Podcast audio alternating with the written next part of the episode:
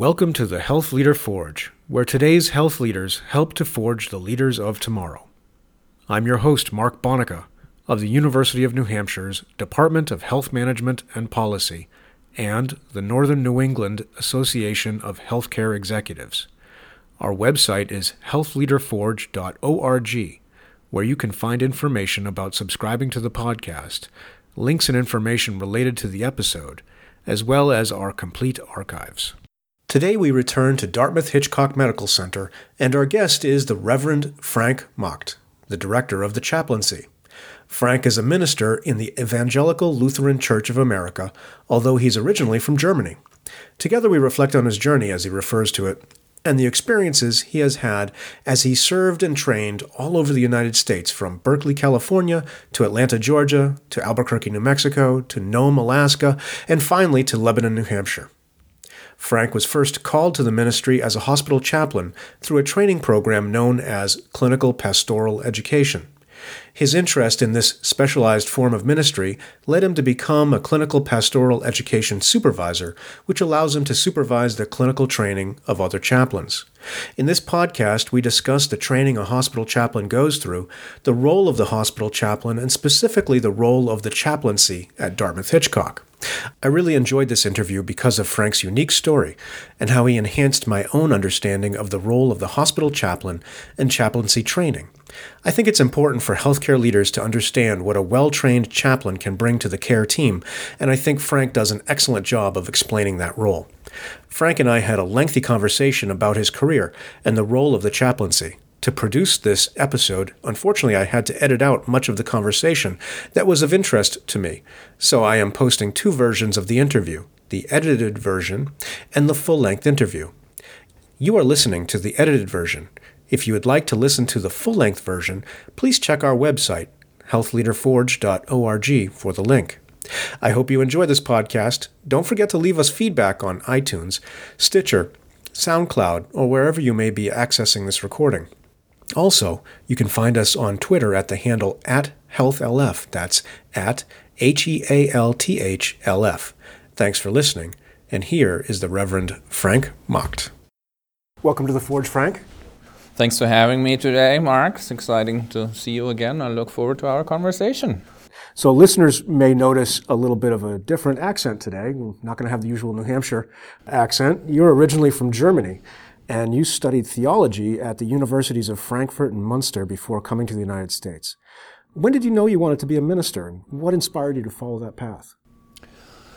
Well, I actually started uh, studying theology before I knew I wanted to be a minister. That's an often asked question, especially if you're younger and your friends here in your volleyball club, you know, asking you, why would you want to study theology? Are you going to be a pastor in a church? And I had uh, gotten curious about asking some of the bigger questions in life after I uh, finished high school and I ended up doing a civil service, you know, instead of military service at the time. That was a choice as a conscientious objector, and I ended up do, uh, serving in a church setting.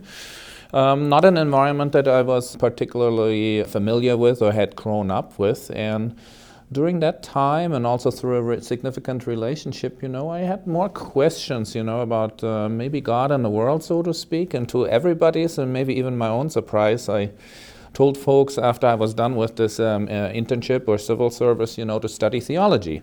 Not necessarily with the goal of being a, a minister, a pastor, and then people are asking, well, if you're studying this, you know, what are you going to do with it? Uh-huh. So it has kind of been an evolving process, and I think we'll get to that as I've seen your questions a little bit later. Once I get some clinical experiences actually here in the US, being at the bedside with people, that sense of call, I could be a minister rather than a theologian or a teacher or maybe pursuing a PhD, okay. kind of emerged. So it's been a uh, gradual process, and maybe it's still growing on me. Okay. Okay. So you so you did undergraduate work uh, while you were at at, at Frankfurt and Munster? Was this a is there a, a U.S. equivalent of graduate school in there, or I believe that's changed at the time, which is now like 25, 30 years back when I started out. We did not have undergraduate studies. So actually, oh. this morning, you know, as I was sitting in a class with one of your colleagues, this was the first college class I ever took, you know. in Germany at that time, you would graduate with your Abitur from the high school, which not everybody finishes. You know, there's a three tier system system early on in the school system. And then you end up straight at the university, either studying medicine or law or business or theology. So there is not this kind of British model or American model of a four year undergraduate. I understand now. Um, in the meantime, that's changed in the last 10, 15 years. I think there's a standardization as the world is getting smaller with international degrees. So now I'm surprised when I go back to Germany and I see younger folks and they are talking about getting bachelor's and master's degrees. Okay. I don't think that's the case in theology, but again, when I started out, it was a long seven, eight year um, years of study, but just with this specialty. And when I came to the US, I was able to transfer credits. So um, I actually got a master's degree or two in this country without having officially a bachelor's degree, which is kind of a that, that is interesting. Okay, so so what brought? but you... I put the years in and the studies that okay. I want to claim. Right. so what brought you to the Pacific School of Religion in Berkeley, which is in fact where you got your master's of divinity and a, and a master's of arts? You said. And were you ordained before you came?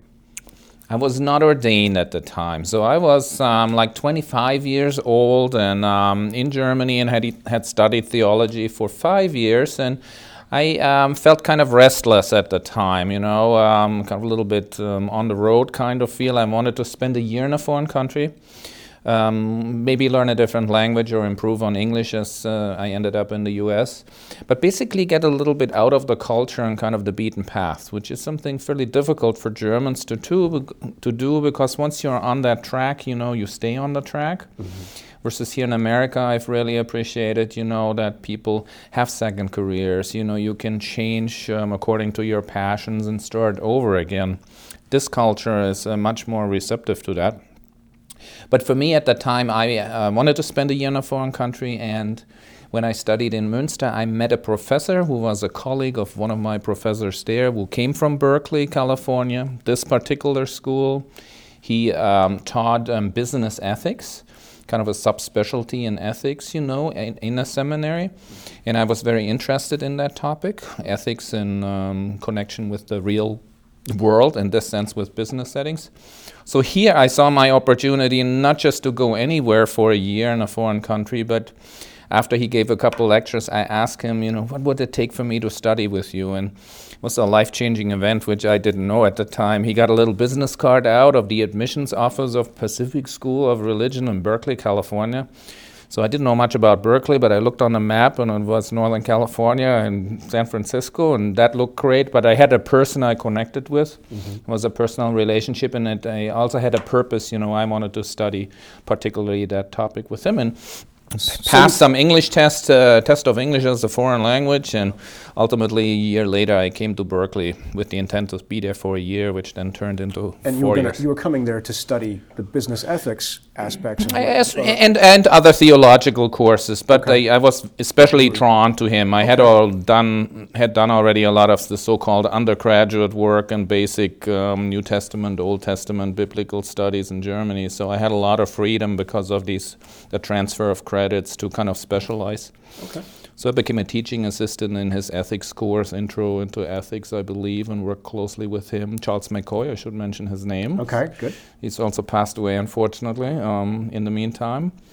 Um, but he became a mentor, and um, what I really appreciated is the close relationship you could have with a professor here in this country, certainly from my experience, versus in Germany. That different? was much harder with at that time, you know, many more students at the larger university setting and and a little bit more the Herr Professor, you know, was kind of typically in his or her own sphere, you know, versus that close side by side mentoring relationship or being on a first name basis, which is so American compared to a differential culture in Europe. Sure. That was very moving experience and probably contributed to me then also wanting to stay, you know, a second year, the language was getting better there were more questions, you know, than answers, and ultimately I finished finished my degrees in this country.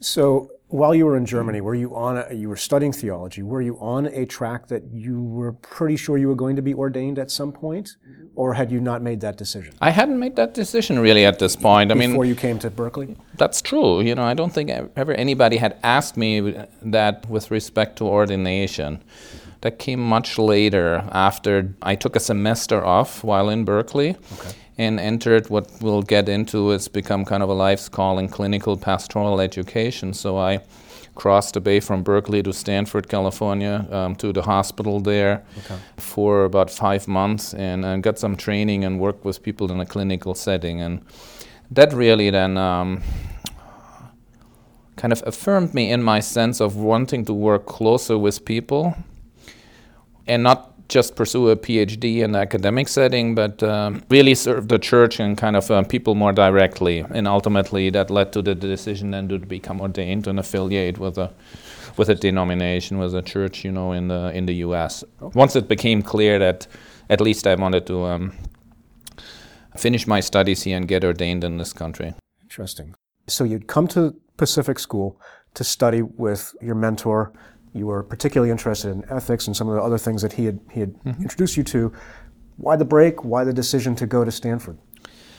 Well, uh, like eight and maybe nine years of this of theological studies now in the classroom, and still having that question that you actually ask first is about ordination and what are you going to do with this degree? It was kind of looming, and I said, after all that theory, I need to have some practical experience. And it wasn't the time yet for an internship in the church. That came later. That's a denominational requirement, which actually got me up to Alaska for the first time. But I learned about this thing other students talked about called CPE, Clinical Pastoral Education, where there's a structured program where students would uh, be in the clinical setting, typically in hospitals, and with mentorship and with, within a group process would experience themselves, you know, providing pastoral care to primarily people who are in the hospital, patients, families, also staff. So for me to get out of the classroom, take a break, experience myself, you know, in a ministry role was was necessary at the time and then ultimately very formative. Okay. So uh, I could say now that maybe it was providential, you know, that I saw that announcement. Somebody had dropped out of a residency and for practical reasons, that also meant that person, you know, uh, was giving up a, kind of a position that had a stipend associated with it. I had to think about financing myself in my second, third, fourth year in this country. So taking a semester off, at least having a small stipend for a few months, leaving the ivory tower, that was really the benefit of, of that decision. So you went to Stanford for six months and you had your 1st mm-hmm. exposure to, to CPE. Mm-hmm. Let's, let's talk a little bit about kind of the general uh, process and, of training and, and CPE training. What level of training? So there's different levels of CPE. What level did you pursue up through while you were at Stanford? Can you maybe talk a little bit about those? Yeah, at, at, that time it was um, basically um, called basic and advanced. Nowadays we call it level one and level two, the primary uh, levels for CPE. So you could say one is a beginner's level, you know, introduction to the clinical method of learning. Um, now, if I have students, and at that time, this was my first time being in a healthcare setting in a hospital. So you learn a lot about just functioning in a hospital and finding your way around the different disciplines. So it's an acculturation process that is fairly basic and needs some attention now with new students, and which I needed to learn. Kind of sense of professionalism. You'll dress differently, you know, than being in seminary, and you're expected, you know, make a difference in people's lives by being responsible, visiting with patients, you know, in assigned areas. So that is, um, and and then being in a clinical setting, basically being sent out there, you know, uh, with a short orientation period. Certainly by the end of the first week, you are out there knocking on people's doors, so to speak, and trying to begin to have meaningful relationships and trying to assess what may be helpful for people. So really, the clinical aspect, you know, the the not trial by fire, but by uh, experimentation, you know, maybe some errors or questions unanswered that you would come back to your supervisor in your peer group for reflection, which is the other big part. Okay. Action and reflection, and then you know you learn something, more action, more reflection. This constant back of back and forth of doing things, you know, and reflecting on what you did and trying to learn what was helpful, what was less helpful. So mm-hmm. quick orientation. You found out, okay, this is a doctor, that's a nurse, you know, and then you're out there. And what was it they were telling you to go out there and do? So give, can you give an example of? So you're told, what, you give a list of uh, patients who are in the hospital and go visit these people and. Yes, and right. It's not not necessarily that we tell. Eh, I mean, now I'm in the role of training uh-huh. people. Okay. You know, tell folks what to do but essentially, to begin initiating helping relationships. So you will be assigned to a clinical area, let's say on cardiology or oncology, and you're asked to visit people and to establish a relationship that's um, caring and trusting and kind of begin to listen what maybe the patient's experience is like, and then to respond in a meaningful way so that folks may be comforted, may be able to explore, you know, what their experience is, to create a reflective environment, to maybe respond to particular requests. Since you I remember, you know, they had this name badge there on the first day that said chaplain, you know, and I wasn't an ordained minister, and now I had the authority and the responsibility that comes with a name with a name tag and with a badge and yeah. expectations that come with it. But that's part of the clinical learning, you know, to step into the role of a minister and then see how do people relate to you? What do they expect? Do they have preconceived notions?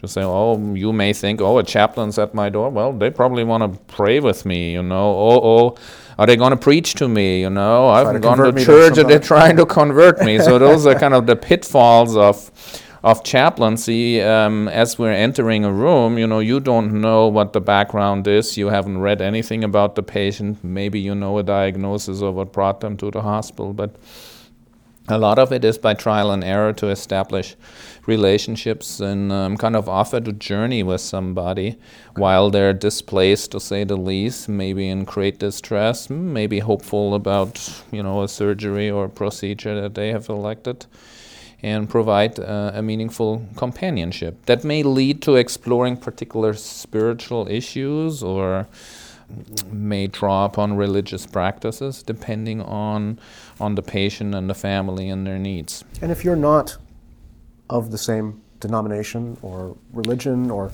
the patient is not religious at all, what, how does that affect the, the, the, the relationship and the it, it, doesn't really matter you know because um, typically chaplains are assigned to these clinical areas let's say a particular medical specialties unit and are not assigned by denomination. There are variations in different chaplaincy departments. Sometimes, it's often the Catholic population is fairly large.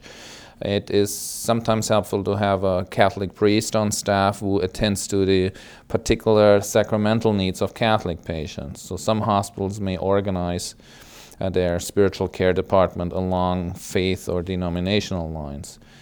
The centers where I trained and where I now work at uh, Dartmouth Hitchcock does not do that. So if somebody requests a particular faith group, you know, I want to see a Buddhist chaplain, we don't have one on staff, we may find somebody in the community.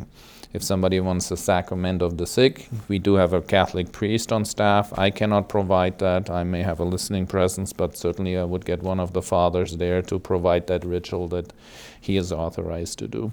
What triggers a visit from a chaplain? Is it a, a standing thing, or is it a serious enough illness, or a request, or very helpful question that I think each chaplaincy um, department has to address, and they may um, be able, depending on their resources, address it um, differently. I would say that we, as probably most chaplaincy or spiritual care, pastoral care departments, as they're often called, are not staffed in a way that every patient would have a visit from a trained chaplain who does an assessment of the spiritual needs. That would be a wonderful goal and something maybe to work to. However, that's typically unrealistic. So we try to assess with the help of other clinical staff where the top priorities are. So if a chaplain, let's say, has a list of patients in their assigned areas, sometimes the diagnosis, sometimes the religious preference, sometimes the age or the length of stay may give us some information about a, a certain urgency. It's fairly limited.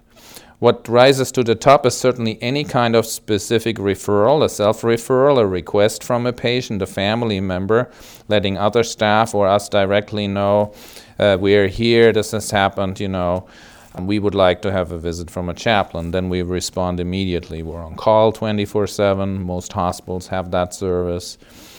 particular situations like any major crisis, you know, usually associated with death and dying, with a new diagnosis, um, will may trigger, you know, for the staff to think, oh, we want to have the chaplain here. This doesn't look good in the emergency department, or there is a code blue. Everybody is working. Oh, it's nice to have the chaplain here in the background to maybe support family member while the code team, you know, is doing what they do to save a life. Is that so, a standing order? If you hear code blue, does that trigger the, one of your staff the, to go respond? Correct. We do. We are part of the paging, the group of mm-hmm. um, interdisciplinary team members who are automatically paged when there is a code blue. Oh, interesting. Okay. That does not always, you know, lead to some meaningful engagement in ministry because mm-hmm. obviously the patient is not going to be conversant. However, often with family members right there, you can imagine how distressing that is. Now suddenly, you know, you thought your spouse or your uh, your parent was getting um, better, and now they are in cardiac arrest. You're waiting there. The chaplain may provide, you know, a comforting presence. Sometimes um, could be a link, a little bit of communication. You know, going in there, say, "Oh, we got anxious family members there. Are there any news already?" You know, I may go back and say, yes, they're all working very hard, you know, with your family member. The doctor said, you know, he would maybe within 15, 20 minutes come and give an update on what's happening or what needs to happen. So sometimes we're a valued link, you know, on the team in these acute crisis situations in the ED or, let's say, a code situation. So uh, you were at Stanford and you were starting to do this and learn how to do this effectively. All right. Um, and you were not yet ordained. How did that, how did that affect your, your interactions with patients? When pa- did, did patients kind of ask you, okay, you know, what are, what are you? Um, and did you, how did you explain, well, I'm a student or, I'm you know? You're learning how to explain what a chaplain does. I think uh-huh. now, even more so than 25 years ago, more and more people may not be familiar with the word. Uh, when they yeah, hear Chaplin, they think of Charlie Chaplin and often spell it that way. that comes up even in clinical documentation here and there. For some people, it means um, priest or pastor because their reference point is church or synagogue or the rabbi. You know, chaplain. It's a uh, somebody representing a faith tradition with a particular interest but also people who have had encounters with healthcare, they maybe have a good grasp that a chaplain essentially is there to accompany people during a crisis time or even with um, chronic illness to offer emotional, offer a spiritual support. Often people will think, oh, yeah, chaplain is somebody I can pour my heart out, um, somebody who will listen, somebody who is maybe uh, less rushed to have to do things. You know, physician time with patients gets shorter and shorter. Even nurses are busier and busier, also with documentation. So they say, oh, yeah, I need somebody to talk to what's going on with me on the inside. And that gets pretty close, pretty quick to what a chaplain does. Okay. And when a chaplain or me as an intern, you know, way back then there in Stanford, um, kind of says, "Oh, I'm here, you know, to journey with you," or I'm wondering what's going on with you as you're dealing with this new situation. then often that eases, you know, patients or family members' fears about, "Oh, he's not here to preach to me." This is not about me going to church or, you know, morality and some of the things that so often religion has and still is about. Yeah. You used the phrase journey. Is that a, is, that a, is that a phrase that is commonly used in the in the? I think it's commonly service? used. I, I like what do you it. Mean by that?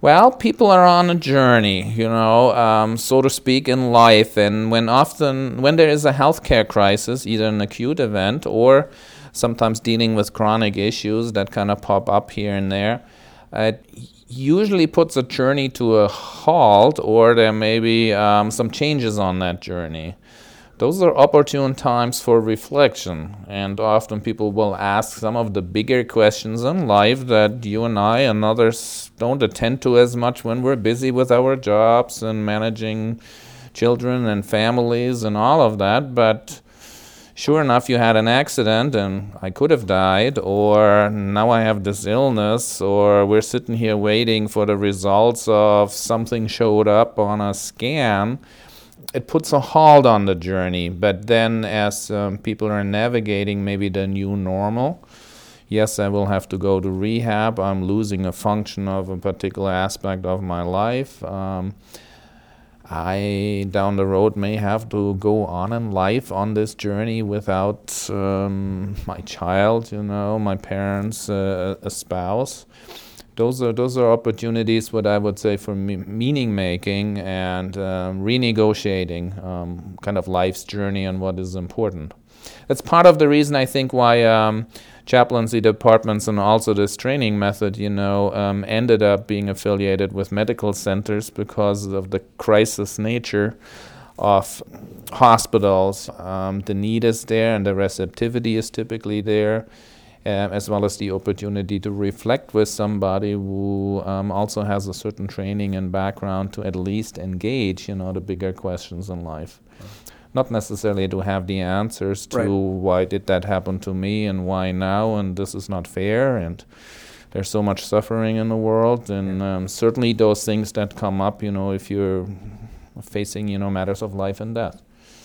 So you were in the, your training and you mentioned it used to be called basic and advanced it's now level one and level two what level did you get to during that six month period is there a clear delineation? Yes, now you're. Not necessarily a clear delineation. At that time, probably I stayed at that basic level, and later on, after doing an internship in a church, I kind of re entered CPE in okay. New Mexico and Albuquerque. Then you may move to the next level, which uh, basically is is a continuation of asking more questions and developing skills to continuously engage these matters of life and death or decision making at a continuous basis. You know, you, you move beyond just basic listening skills, you know, mirroring techniques that help somebody to unburden themselves, but you learn about how to maybe ask more poignant questions or um, get to aspects of guiding, you know, assisting with decision making. Um, you learn how to self supervise your own work. You know, in beginning, you depend on others to give you feedback. If you're at the level two now or at an advanced level, like any practitioner, you're able to evaluate your own work. We do this in CPE primarily with a verbatim format where um, students, like I did, and now I supervise the work of students, write up pastoral encounter situations with patients, families, sometimes staff. Mm-hmm. Um, reflect. That's called a verbatim. It's called a verbatim because at the core really is um, in verbatim the encounter. You know, the patient said this. This is how I responded. Then this happened and um, the student usually um, evaluates, you know, that interaction. Said, is there anything important that was said that I missed? Did I respond in a way that actually was helpful? I noticed, you know, there was a sigh of relief, or a patient expressed some appreciation and gratitude, or you could visibly tell that was meaningful to explore or somebody says, "Well, thanks for stopping by," you know, um, just to talk about it, you know, with you helps me, you know. Now I can talk to my family members. Okay. So to be able to uh, self-evaluate your work, because at some point you're leaving this training process and you're functioning independently as a practitioner, is really a big part of that level too. Getting to that point, you can do your own work of self-evaluating so, and so self-supporting. so chaplains who have achieved level two or the advanced level, as we used to call it, actually, when they're back in practice, will sit down and write a verbatim and then review their own work. They may do that. I wish they would all do that after they're out of the training program. Oh, I see. Okay. I, I think they're not doing that consistently. Oh, okay. but is Often, that, is that the idea, though? That would be an, uh, the ideal that at least occasionally you they would do, do it, okay. or they would seek peer support. Often our students will like this um, program because there is a p- strong peer component in there. I'm now near the end of the unit right now that the students I have, five of them, they're saying, well, what will I do without this process? You know, when for emotional support, because often, of course, encountering these uh, existential tensions, as I would say in people's life, you know, have an emotional toll. So there's a great need for support, but there's also a great need for reflecting on, you know, what went well here. I felt like this was kind of a dead silence and we never got anywhere. Who can I talk about this and keep on learning. So you did this experience at Stanford, and this is what you said was kind of the triggering point for you to say, I, I, do in fact want to be ordained. I want to be ordained. I want to be in ministry. I can see myself. I really very much felt affirmed in in my sense of being able to make a difference in people's lives. So it's kind okay. of a not a, a confidence builder, but a, but an affirmation of um, that sense of calling. There, there's a need out there, and there's a hunger for people to have meaningful relations, relationships, and need for support during these pressing times. And if I could help with that, that essentially became my calling. And was the attraction immediately to a hospital-based practice uh, or, or, ministry, or, or, or, or mm-hmm. were you thinking, I'll, I'll, I'll, do a church and then I'll, I'll do some of that as well? I think it was immediately um, to this clinical setting as well as the education.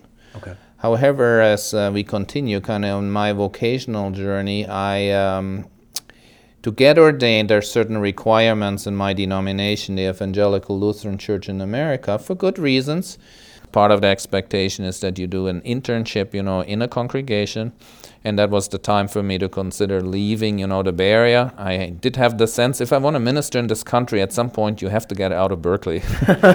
this is not the norm, you know. No, I needed to expose myself to a, a different subcontext, right. and. Sure. Um, at that time, which um, became very influential, you know, there were the group of students who would go on internships in a room with a, a, big table and all the internship profiles of congregations were there. And I did remember there were lots of congregations in um, no- Northern California, and the Pacific Northwest, and then there were two, one in Hawaii and one in Alaska. And those two, maybe the travel bug again, you know, got my particular attention. I wanted to kind of see another part of the country where I hadn't grown up in. But I decided, or I, I thought, Hawaii is almost too nice of a place. I come from a working class background and I'd love to visit Hawaii and have done so and enjoyed it. But basically, a whole year to spend in a place that um, draws on sunshine and vacationers, kind of, it's, it's, it's almost too nice. So, kind of my blue collar background kind of was drawn to a little bit the more nitty gritty of Alaska and the climate being different there and a different environment that certainly was adventurous in its own way, but maybe a little bit closer to home and real people and work situations and people living, you know, in sometimes harsh conditions. So yeah no surprise, I was the only one who wanted to go to Alaska, and I got that um, opportunity, and this turned out to be, you know, a very, very meaningful year and um, serving and learning, you know, in this congregation. It okay. ultimately led after I returned and did more CPE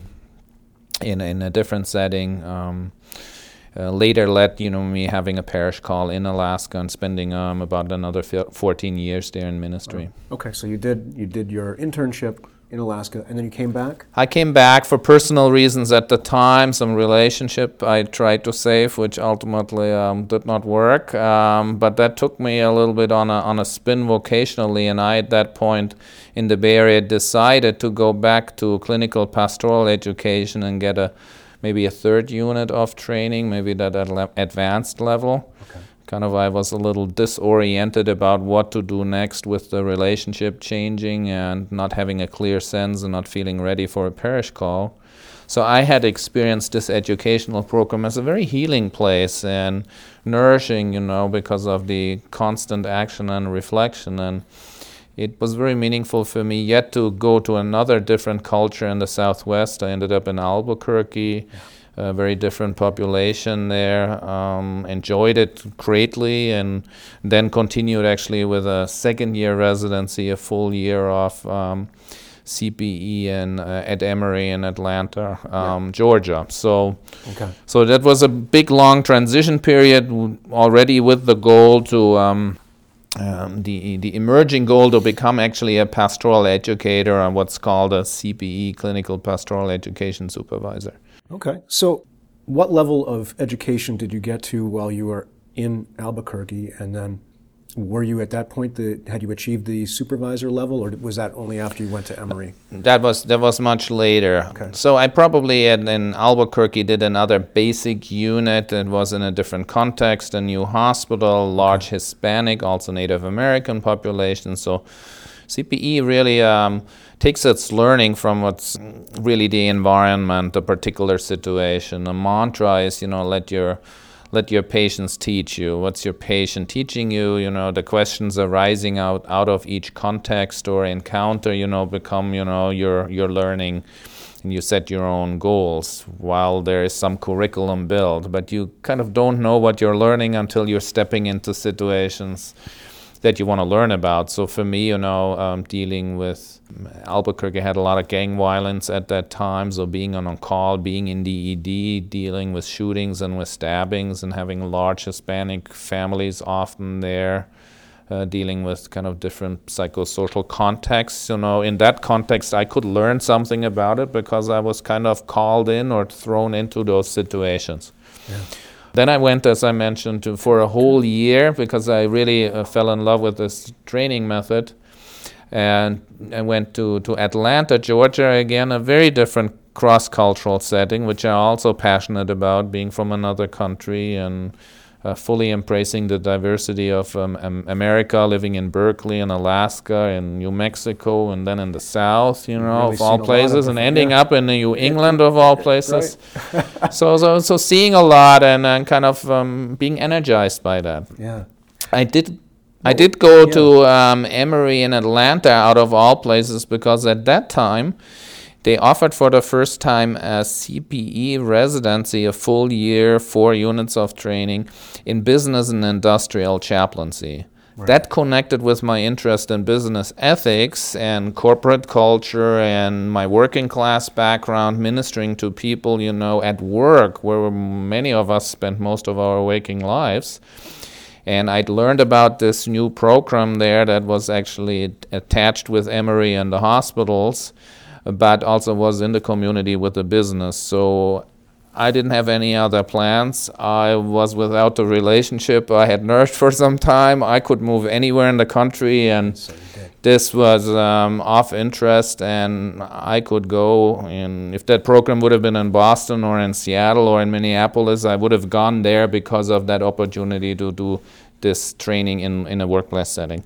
Oh. So you spent a year at Emory doing right. Uh, uh, doing a, a, full year. Four, you said four units of, of CPE. Yep. Does that mean you were a, a, Does that mean that at that point you were officially a CPE supervisor? No, still. No, that that's separate. It was a second year residency with a specialty in workplace ministry. Okay. At that point, I would have been eligible to become a board certified chaplain. However, I decided, or I was encouraged and welcomed encouraged to apply for a supervisory education position, which is that third level of um, CPE programs, where then you train to become an educator. And that's typically a multi year pro- process where, under supervision, you learn how to s- supervise students. And I um, had connections because I'd spent time in Albuquerque at Presbyterian Hospital. They just started that training program they informed me um, that it was happening and encouraged me to apply because we had the relationship. They know I loved that work and maybe they saw the potential in me. So I didn't have any other plans of what to do after that year. So I went back to Albuquerque, started that process for a year and a half. Okay. And then actually, I ran into the denominational requirement of needing to be ordained to continue in this educational process and the requirement was to go into a parish and serve a parish for three years. I had the permission of my bishop, you know, to go that supervisory route, but then ultimately, when an official vote was taken about waiving that requirement, that was denied.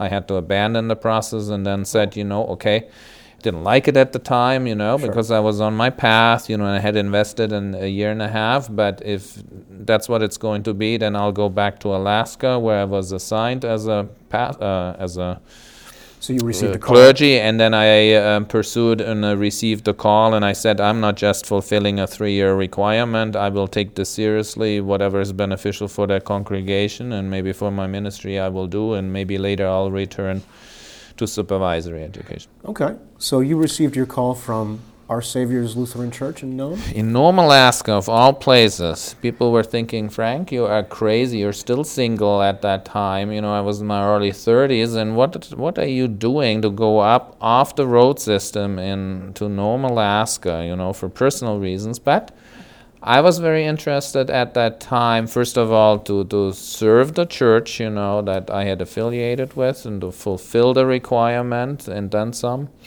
and again to do so in a in a setting that was different and kind of um, I, I like new things a little bit the adventurous spirit and as I you asked earlier about the sense of call the bishop is a big part in that and at that time there were about nine congregations in Alaska that only has about 30 Lutheran congregations were open and the bishop said Frank you have done all this clinical pastoral education in um, hospital settings, you've been around trauma a lot. You know, you have uh, had a lot of reflection and this training. In this congregation or in this setting and the fringes, you know, of the Bering Sea, and also in this native community, there's a lot of trauma. There's a lot of abuse issues. There's a lot of alcoholism. There are a lot of accidents. There are a lot of premature deaths. There's a lot of suicide like many of the native communities, whether it's on reservations here in the so called lower 48, as well as up there. So he really had some wisdom and said, knowing also, you know, the tension and difficulties, you know, that had impacted previous pastors who often didn't stay much longer than three, four years because the high burnout rate in this kind of environment was fairly because tense. of those kind of stressful. The co- common the yeah common stressors of kind of this web of alcoholism impacting almost every family. This being the norm, you know, underlying, you know, abuse issues, domestic violence, high rate of accidents, the suicides again. So he said, Frank, you probably can, because of that experience you have, and maybe also the network of uh, mentors and colleagues in this field, it may be easier for you to sustain yourself in there and you love pastoral care and counseling and being with people. And then he said essentially a pastor up there functions functions like a community chaplain. You know, it's yes. Is that different than say well, maybe in a more? in a suburban church? You know, the worship leadership, good preaching. You yeah. know, um, working with the youth group. You know, maybe creative worship services uh, visiting certainly with elders and the shut-ins in the community, Christian education, a Bible study. I mean, those are certainly things you would expect to be within the realm of responsibilities of a pastor. But as I mentioned earlier, you know, depending on the context, you know, these needs shift. Right. So in that congregation, they had a very um, traditional set worship style. I didn't need to be very creative and um, messing around with the pews and create new experiences, but I was very interested in walking with the people and learning about what they do in the community and some of the hardships. Yeah.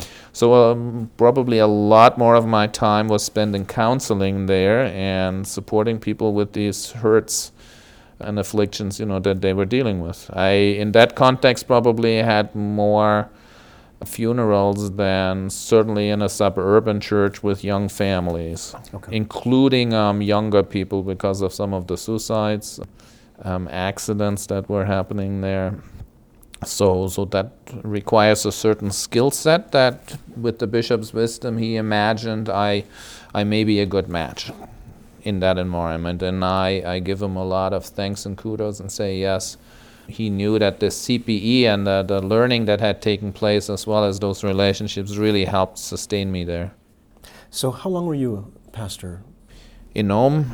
In, at, at Savior's? At Our Savior's at Lutheran Savior's. Church. I was a little over six years. Okay. And then did you go directly from, from there to Anchorage to Providence, Alaska Medical Center? Right. And I'll give you a little background how that came about. At this uh, time, during that fifth or sixth year, I had actually gotten uh, found my wife up in Nome, Alaska, of all places, and had gotten married. My wife's originally from Maine, which already gives you a hint of why we're in the Northeast, or part of the reason why we're here.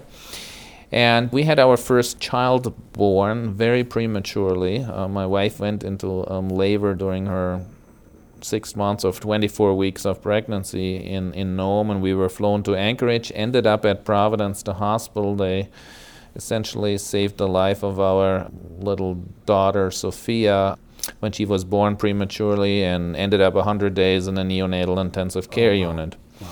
So we got exposed to Anchorage, but also because of her occupational therapy needs after she was discharged, we went back to Nome for another year they provided services by flying people in from the big city, you know, kind of once a month. But we were starting to look maybe you know our daughter will need more continuous services that only could be provided in a in a bigger city with healthcare resources. And at that time, then um, providentially, I would say um, we learned that at Providence, Alaska Medical Center, they were looking for a manager of their spiritual care department and wanted to develop a CPE program while uh, I had reconnected with Stanford and was becoming a CPE supervisor and pastoral educator.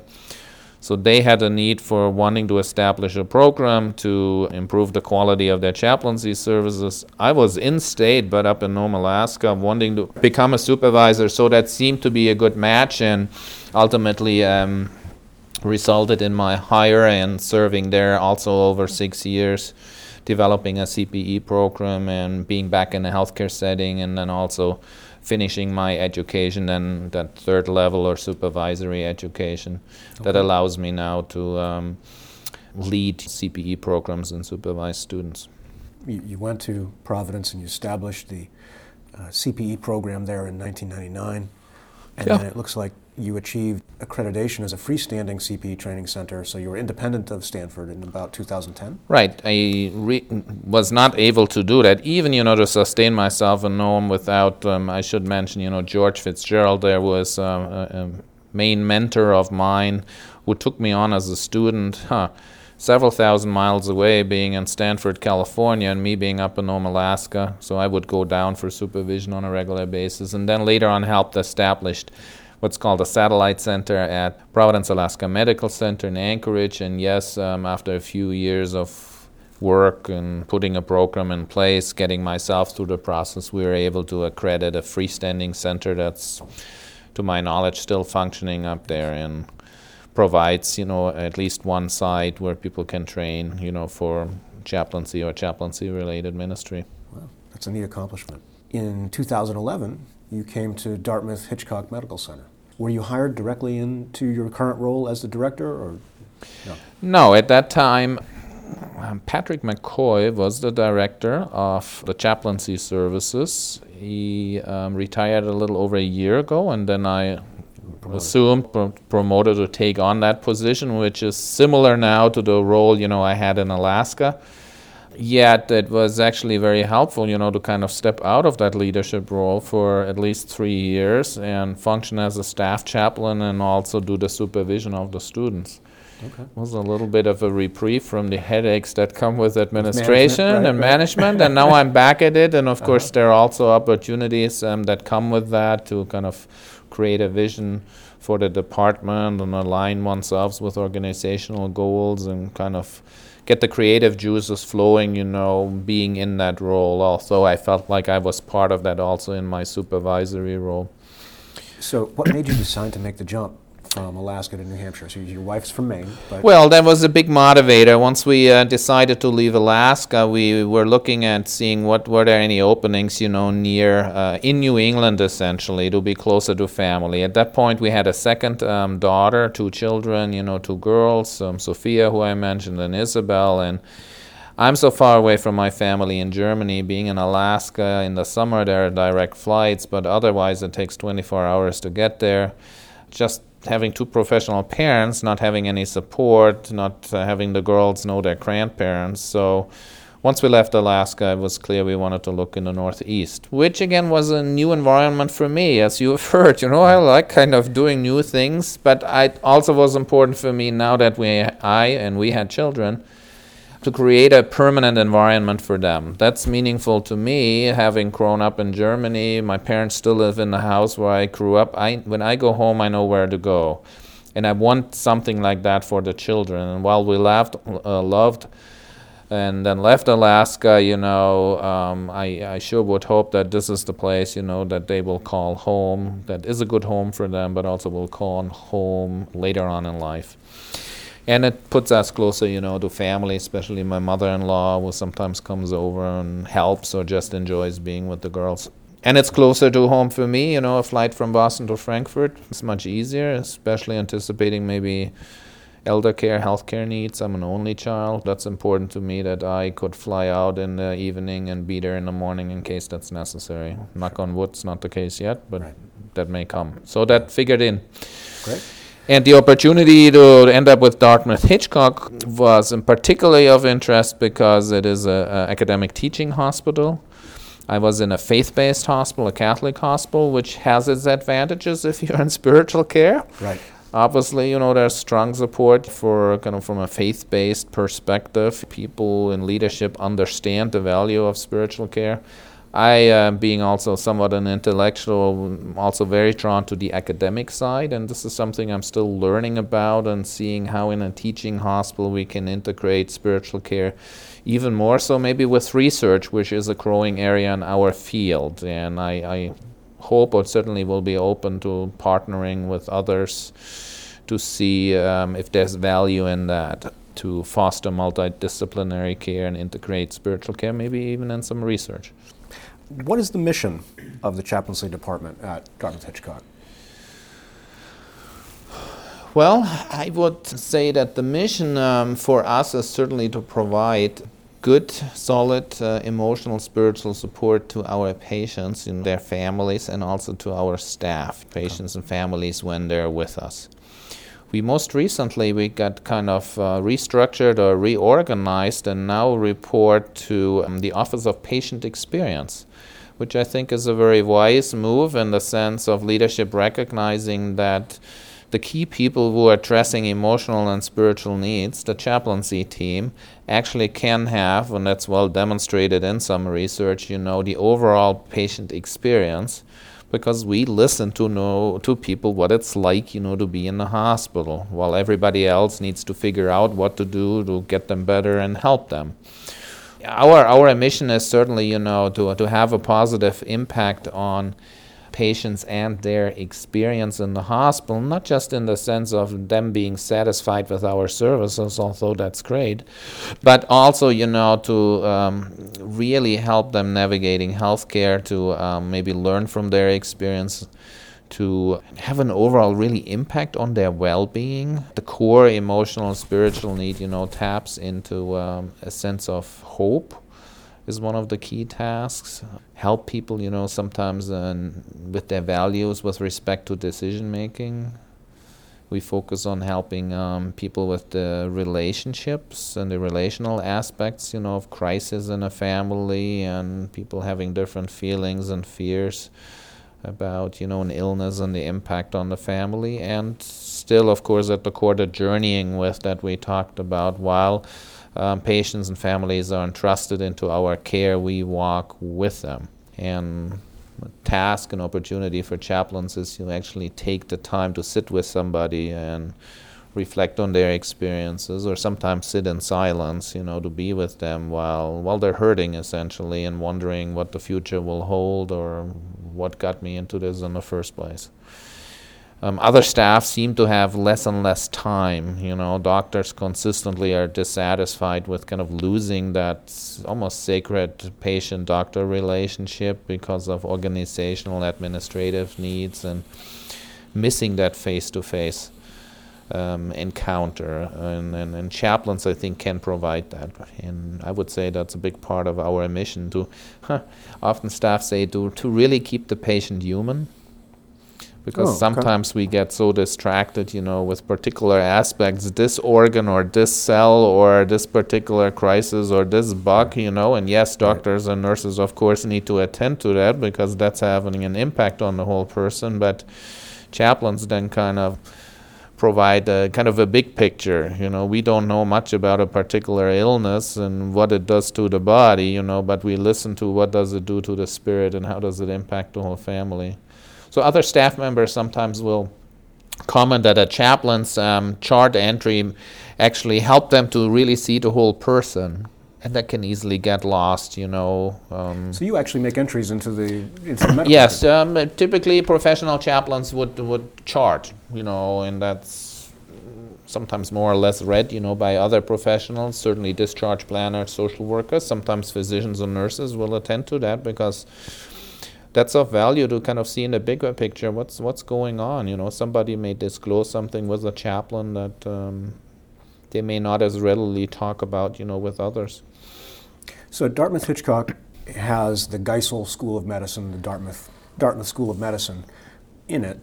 how does and so uh, you mentioned it's an academic medical center, so right, there are yeah, there are physicians being trained at Dartmouth Hitchcock. How does that affect your role? How, how does that affect the mission of the chaplaincy, and what's your role uh, working with medical students and, and residents and so forth? Mm-hmm. This has kind of evolved just for me, and I would say for our chaplaincy department over the last two years, and has really been an added delight, you know, and particular interest of mine in my role as the director and also as a chaplain and an educator. Um, about two years ago, we did receive, a, we applied and did receive a grant from the George Washington Institute for Spirituality and Health, Healthcare, um, that's a group led by Christina Puchalski, you know, down at George Washington University.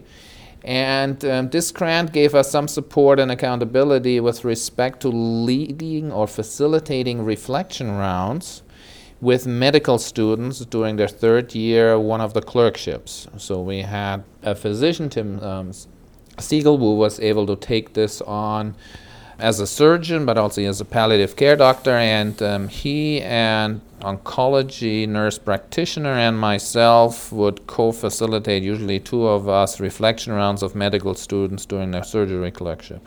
That's continued in some fashion, and we're looking at um, having that continue.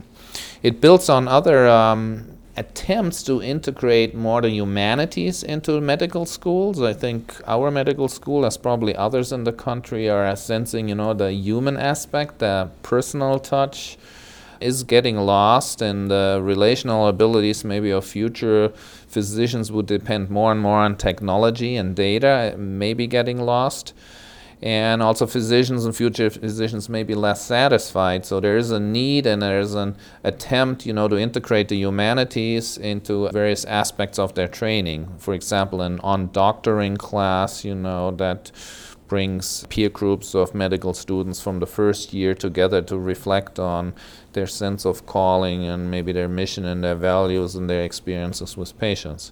So I have greatly enjoyed co facilitating these reflection rounds because uh, for the first time, really, I got to hear and listen to what it's like to be a medical student. And those challenges are tremendous from the time management to dealing with the hierarchy of uh, the first patient encounters, dealing with uh, delivering bad news, encountering their own vulnerability and limits when it comes to death and dying.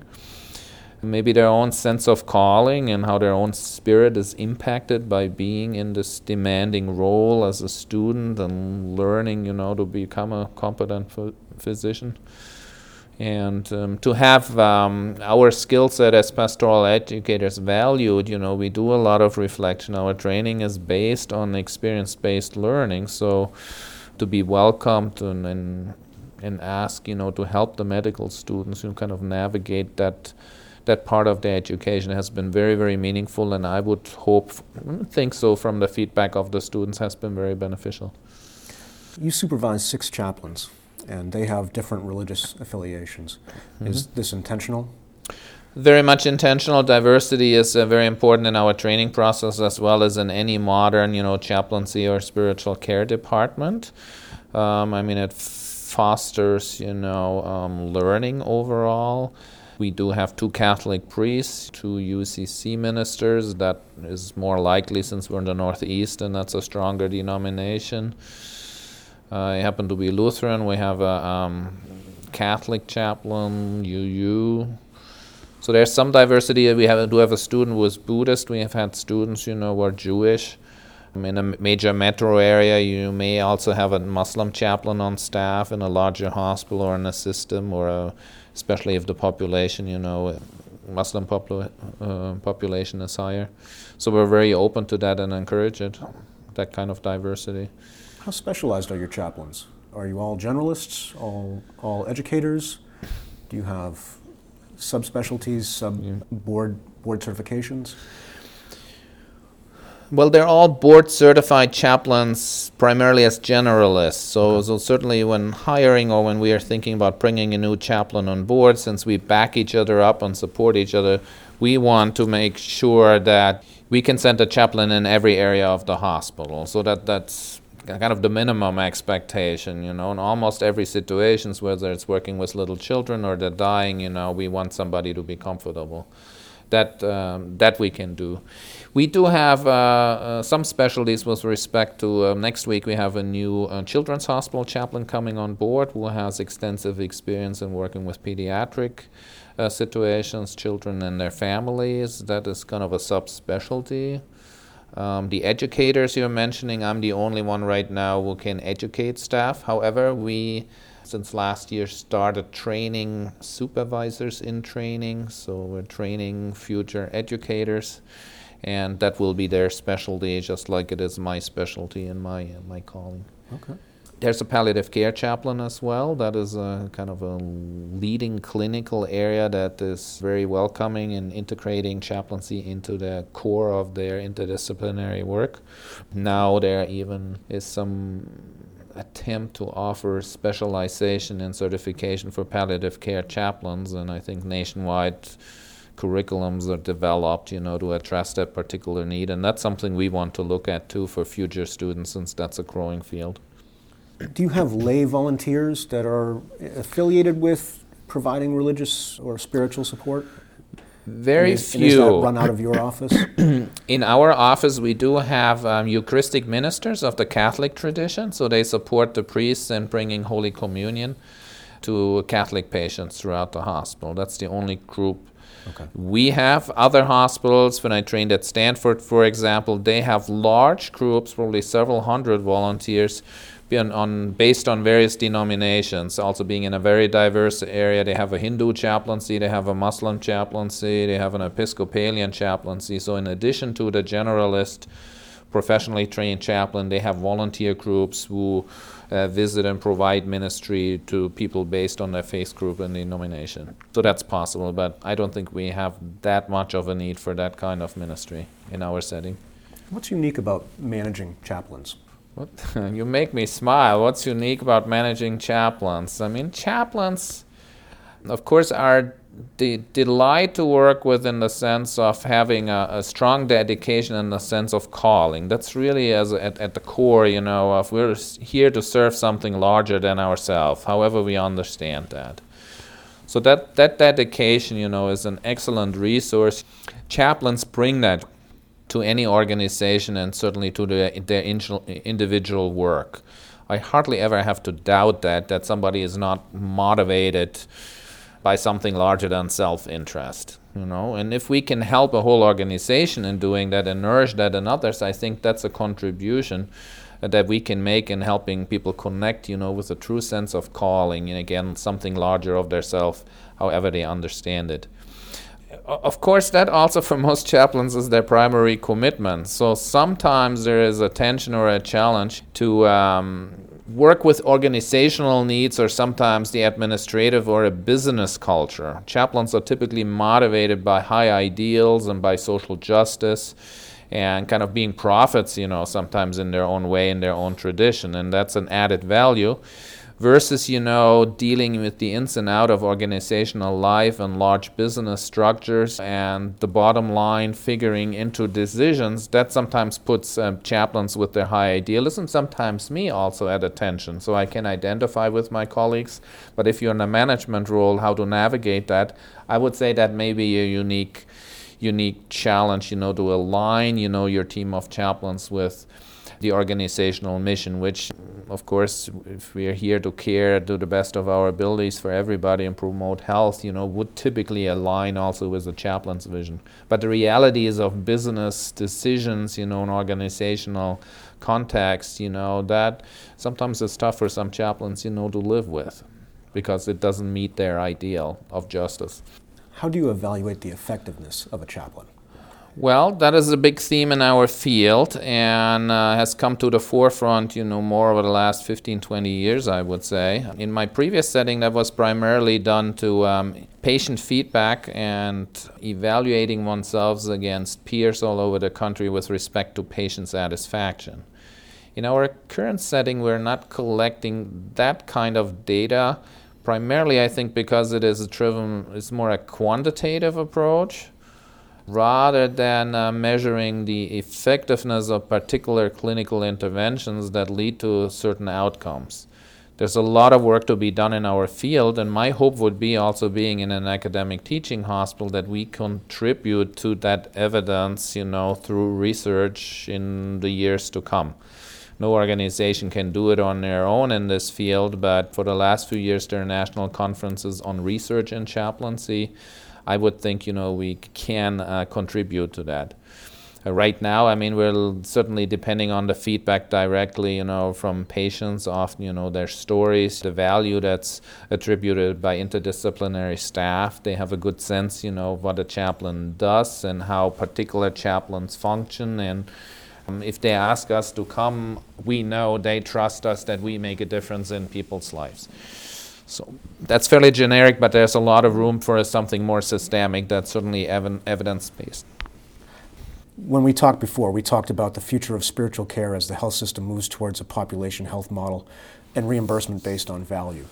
Mm-hmm. Um, you had some interesting ideas about how spiritual care could be part of that movement. I was wondering if you could share a little bit of that, some thoughts on that. Yes, one of the, the thoughts I have, and certainly people in the field have, is about how can we further integrate spiritual care in the whole spectrum of healthcare.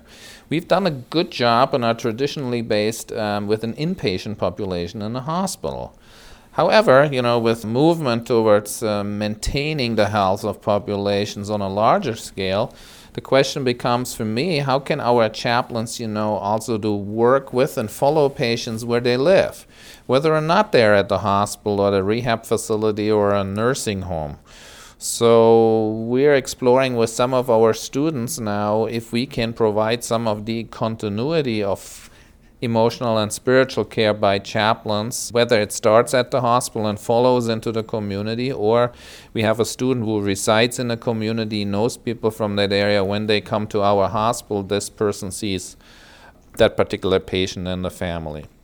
Because if you have to retell your story, you know, to other caregivers and providers, you're establishing some some depth, then you go to another facility or sometimes even a different unit in the hospital. In the past, we would pass on these people to a different chaplain. I would want to develop, explore, and maybe actually research, you know, some models and see if we can do this better.